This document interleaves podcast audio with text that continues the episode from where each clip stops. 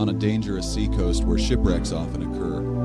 There was once a crude little life saving station. The building was no more than a hut, and there was only one boat. But the few devoted members kept a constant watch over the sea. With little to no thought for themselves, they went out day and night, tirelessly searching for the lost.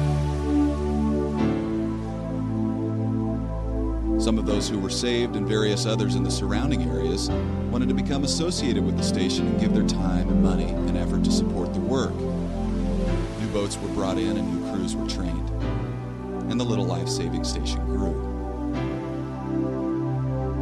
Some of these new members of the life saving station were unhappy that the building was so crude and poorly equipped. They felt that a more comfortable place should be provided as the first refuge of those who were saved from the sea. They replaced the emergency cots with beds and put better furniture in the enlarged building. Now the life saving station became a popular gathering place for its members, and they began to use it sort of as a club.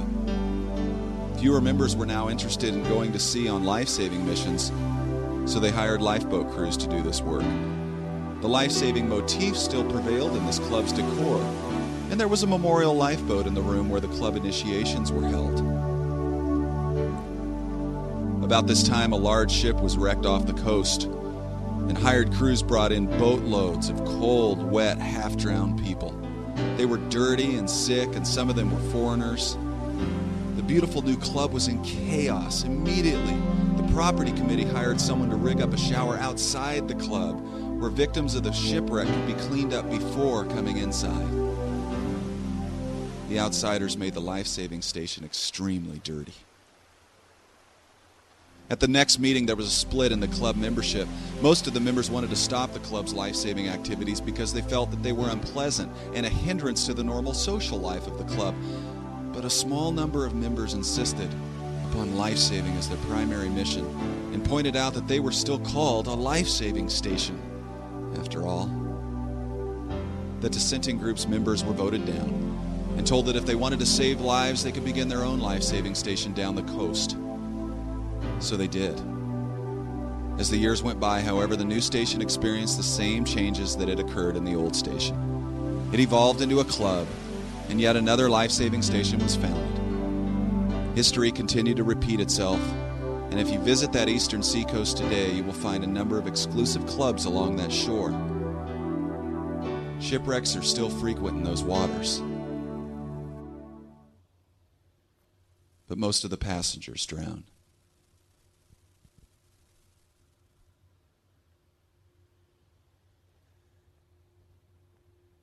This morning, we come to the communion table. And uh, as you know, if you've been with us before, we do things a little bit different. And even today, we're going to shift it up a little bit on you. But before I get to it, I want to tell you that I'm glad I got to be here this morning. Uh, last week was gone. Got to take my family to West Virginia. I know most people say, well, that just doesn't sound that exciting, but there is stuff called trees there and uh, we got to, to play around in the river and do a bunch of things. We got to drive uh, from where my dad lives, visiting family there. We got to drive up into Washington, D.C. We got to go to Baltimore. We got to go up to Pennsylvania a thing called uh, Sight and Sound. Uh, maybe you've heard of that before, but it's a huge production. They just have to be showing Jonah. So after we had wrapped up Jonah, I got to follow up uh, to, to see the, their interpretation of what it was, which was, uh, which was very interesting and very cool. I'm not much into people sing talking. Um, that, that's not my thing, you know, I don't get into that, but it was, it was all right, and it, they had a great gospel message at the end of it. But while we were there, we drove around and uh, got to do a whole lot of things. There was one thing that I did last week that I haven't done in over a year and a half, and that was I skipped church. I know. I skipped church. You realize the last time I skipped church was March 13th, 2011. And the reason why I skipped church is because I had surgery on my tongue on the Friday, so I couldn't exactly get out of the hospital to come to church. That was the last time I skipped church, and I, I felt a little bit weird about it. Felt a little bit guilty about it. And I don't know why that is, if that's because of my upbringing or what it was, but at the same time, it was kind of nice. I mean, the reason why we skipped church is because we had brunch plans. And the funny thing is, we went to brunch at this place called the, the South Mountain Inn, and it was actually um, the main uh, headquarters for, uh, for some of the generals of the South as they made their way towards Gettysburg, uh, as they went through Harper's Ferry and then on through Antietam. Not that you care because I was going to be a history teacher, but I'm going to explain it to you anyway. As they went that way and through Gettysburg, this was the main place they stayed at as they went down kind of through the Appalachian Trail. And, uh, and so it was right there, and we ate there. Right across the way was a church. And the church was built in the, uh, in the 1800s, late 1800s, and it was just there as a historical building. The doors were locked. Said, if you'd like to use this for weddings, call this number. But other than that, that's what it was there for. And as I was looking at that, things started processing in my mind, and I started thinking about it because as we drove that morning to this place, it was, it was a little bit outside of where my dad lives at, and uh, we probably drove about 15 minutes or so. We drove by a number of churches on the way. And as we drove by these churches, the, the newest one I saw was probably 50 years old.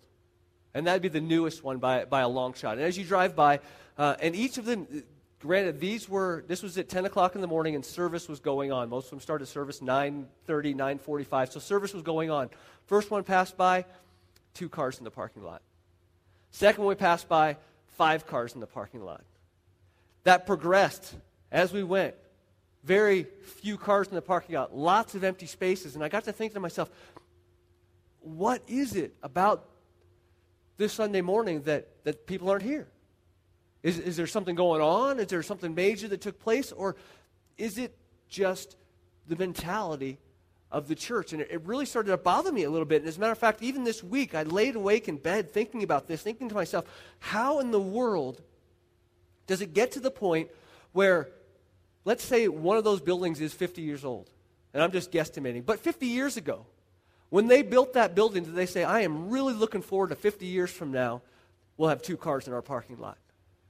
Is it, was that the goal? To have two families in our church, and maybe one of those cars was the pastor. So, and, you know, granted, maybe some people walked, but there wasn't a whole lot. There's, it's not quite like here. There's a lot of room in between the houses out there. And, and so I don't know. And I, I got to thinking about it. What was it that, that really set it up to say, we want this? And most of those churches, the reason why they can't be torn down or rebuilt and stuff is they've, they've actually become um, historical landmarks where they're at. Was that the original goal? Was to say, we're going to build a beautiful building that someday will be a historical landmark. Is that what we want? And I, I thought about this video, and I've showed that video a time or two before, and maybe you remember it or maybe you don't, but I thought about that because I was on the East Coast. And we went to this place called Harper's Ferry. And Harper's Ferry has a very significant role in the Civil War, but while we were there, on the top of the hill, the main thing you can see is this giant, amazing church. And I actually changed, if you uh, are friends with me on Facebook, I actually changed my, uh, not the badge picture, but the big one that goes across the top. I don't know what it's called. But I changed it to the picture of the church because it just kind of stands out among itself. Beautiful, beautiful building. And it wasn't even around during the Civil War because the original one that, that's right behind it is just ruins of what the Civil War did to it and, and the fighting that took place, and it was actually used as a hospital and different things. And as I saw that one, and I saw this new one they built, and this new one they built, once again, it's just there as a historical landmark. And I thought to myself, how does it get that way? As we come to the, the, the table with communion and, and, what is communion about and, and how exactly is all this supposed to come together for us because do people go to church for the wrong reasons? Is that how it gets there? Because really, if you think about all the things that would keep a church going and not just have two cars in the parking lot, what, what would it be? What would be those things that would draw it in? And a lot of them, it might be the entertainment value. And a lot of them, it might be the connections that take place. But I think about these families that the two cars that were in this parking lot. That, that was the one that stood out to me the most. There's two cars in this parking lot. And I'm thinking, how? How does it get to where there's only two cars in a parking lot? And I thought about this, this member thing. And, and, and there's this club mentality, and the people don't like the certain people coming into the club, so they push them away. And instead of reaching out to those lost and dirty, they, they keep themselves because they don't want their, their good stuff to be ruined. And then a club fight happens, and this, these guys go here, and ends up there's only two cars left. I'm thinking, is that the case? No, I didn't sit down with the pastor and say, So, why exactly did you only have two cars in here this morning? But that, that wasn't what I was doing. But as I drove by, I thought to myself, Is that it? Is that what church has become for so many people that it's this place to meet at until I die? It's my regular Sunday morning thing that I do. And sometimes not even a regular Sunday morning thing. It's, it's when it's able for me to happen. And I got to thinking about really the idea that goes behind coming to church and being a part of a church, what is it for you? And what is it for me? What is the purpose of us being here, right here, right now? Why did you come here and didn't go to Balloon Fiesta this morning? Let me ask you that. Was there something in here that, that was burning inside you that said, no, this is what we have to do? Or maybe you went to Balloon Fiesta and you just scooted on over here. Or maybe people that aren't here right now and they're listening online are thinking, oh, well, maybe, yeah, they're, they're, I should have gone. Or, or something like I don't know what exactly it is. Maybe you said, I haven't got to share in communion for a while because you guys don't do it on a regular schedule and I wanted to be here for this. What is it? What is it that makes us? And I think there's two things, and one really leads, leads to the other.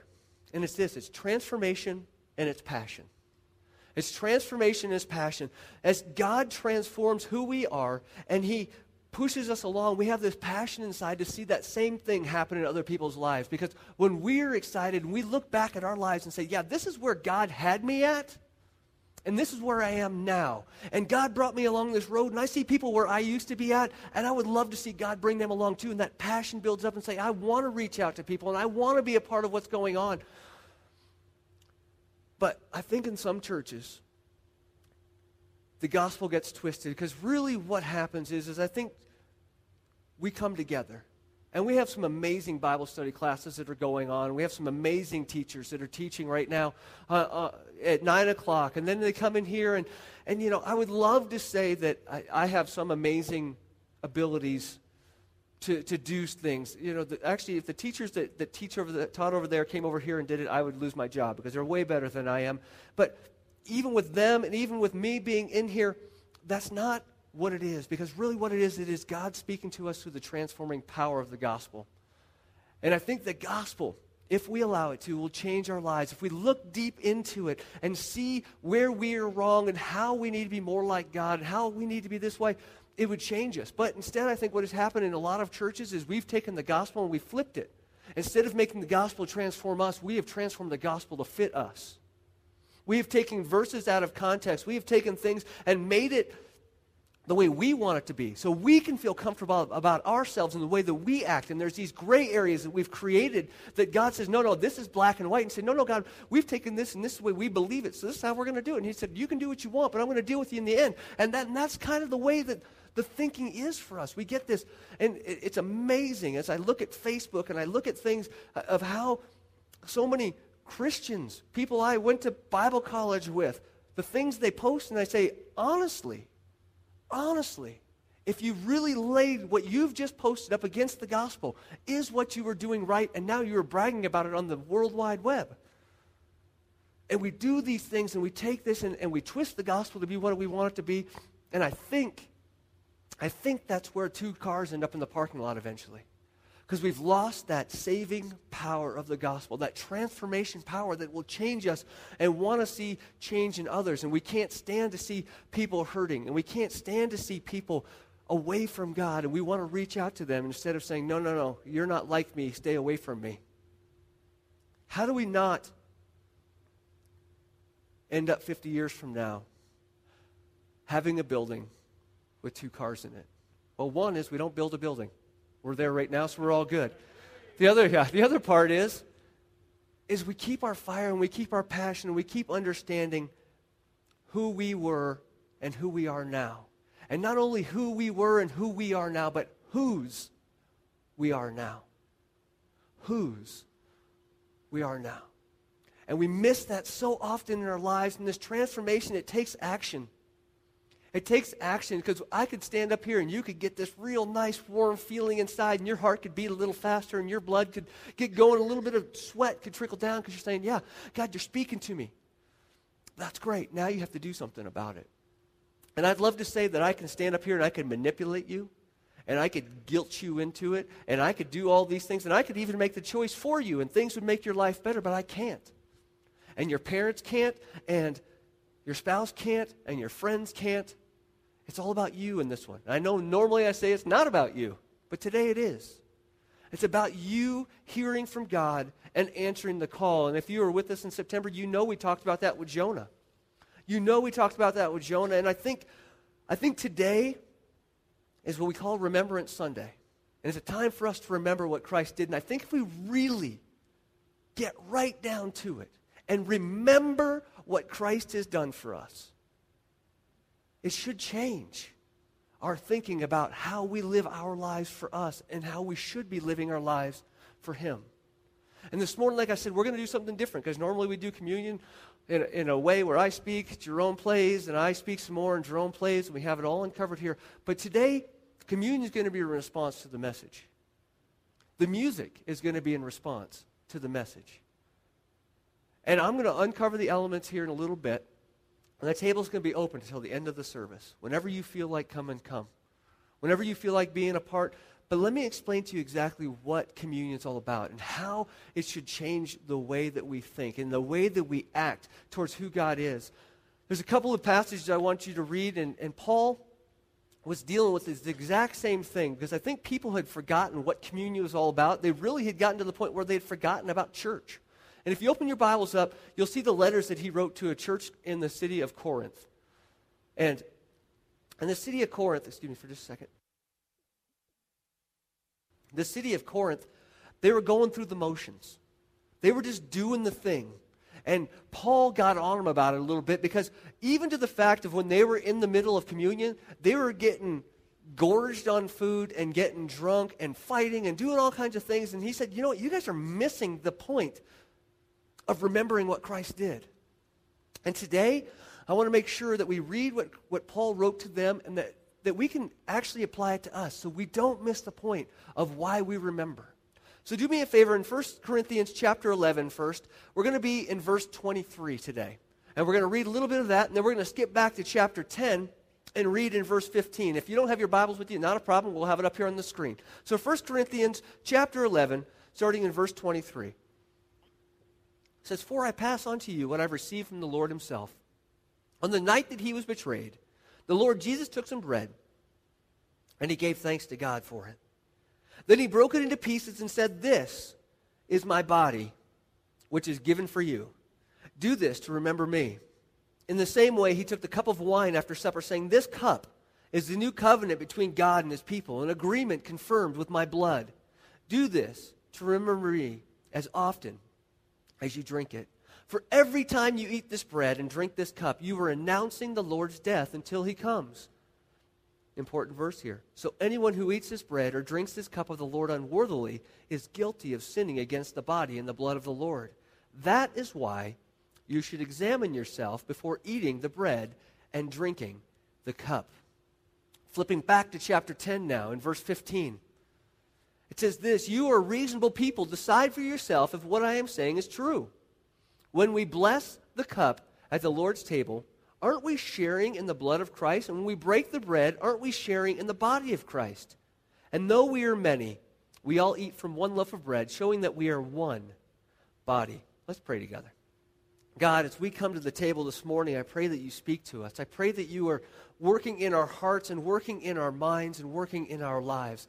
Because, Lord, our desire is to either be more like you or to be more like the world. There is no in between. God, I pray that you're working in our hearts to be more like you. I pray that you're guiding us and directing us and, and changing us to be more like you. And for those in here struggling, which would probably be every single one of us, with the ways of the world, of wanting more, of wanting things that are out there, God, take us from that place and point us in the right direction. We pray it in your name. Amen. You know, it's amazing how self centered and self absorbed our world is that we live in. And the worst thing is, is I'd like to say that I am not caught into that trap, but I'd be lying to you. Because when I see things, I want them. Just like when you see things, you want them. And there's that desire that, oh, we have to work for this instead of following to work to be more like God. There's more things of the world that we want to reach out to and hold on to, and we think we can, well, if I just do it here and I do it here, and there's a, there's a mix, and it, it's either one or the other. It really is. When you really break it down, you're either chasing after things of the world or you're chasing after God. And who are you chasing after? Well, today as we come to the table, I think it's going to help us to remember how we need to look where we need to look. And the first thing is looking back. In 1126, in 1 Corinthians chapter 11, verse 26, it says, We do this to announce the Lord's death. When we think of the, the sacrifice that Christ made for us, And in Romans, it tells us while we were still sinners, which means while we were away from God, while we hated God, while we had nothing to do with God, He sent His Son into this world to die for us. Should that change our perspective on the way that we approach this table? Why the way we approach church? Why the way we approach our lives and how we should be living for Him? Absolutely, it should. Does it? That's between you and God. Because it really should change our whole thinking. Because while we were still sinners, God loved us enough to sacrifice his one and only Son. Just let that sink in for a second. The second thing we need to do is it found in verse 28 of chapter 11. He says to look in, that we should examine ourselves before coming to the table. Here's the question What should we look at? What should we examine? When you look at your life, what do you see? Not what do you want everybody else to see. Not what front do you want to put on. Not what special dress you want to wear on Sunday mornings and whatever you want to do on, on Monday morning, however that, that shift changes. What do you see in your overall life?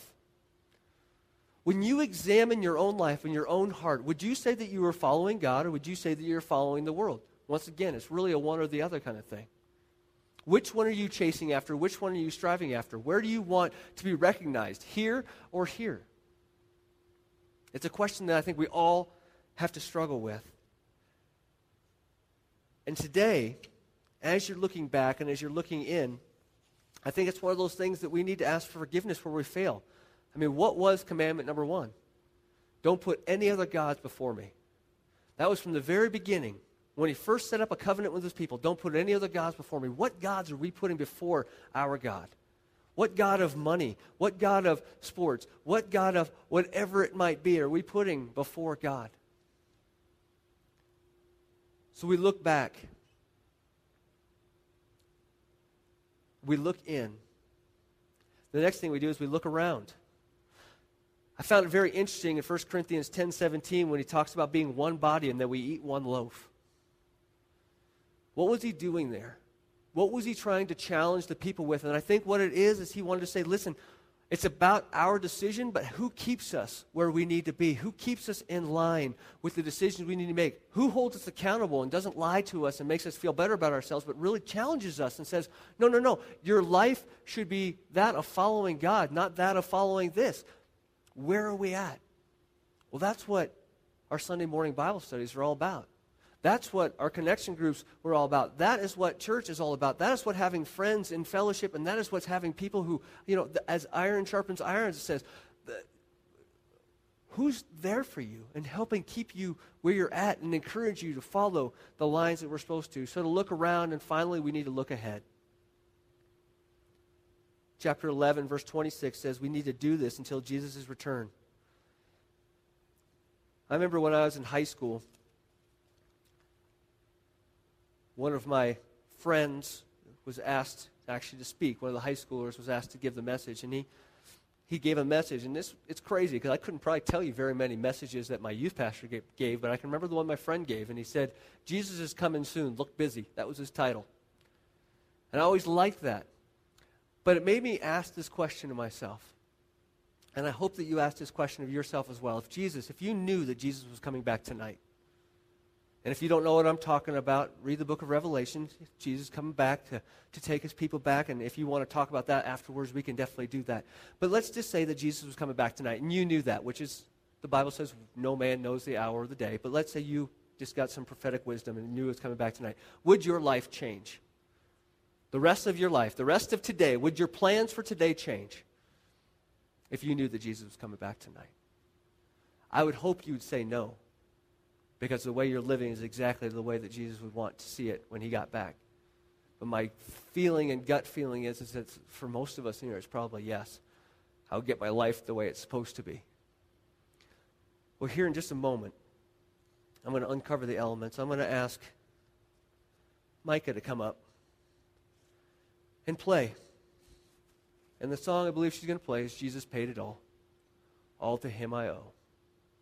Sin had left a crimson stain, but he washed it as white as snow. And in a little bit, we're going to actually sing that song as well. But I want to do something different. Before we uncover the elements, before we do that, I want to focus on that looking in and examining ourselves. taking a look at who we really are and what we have really become.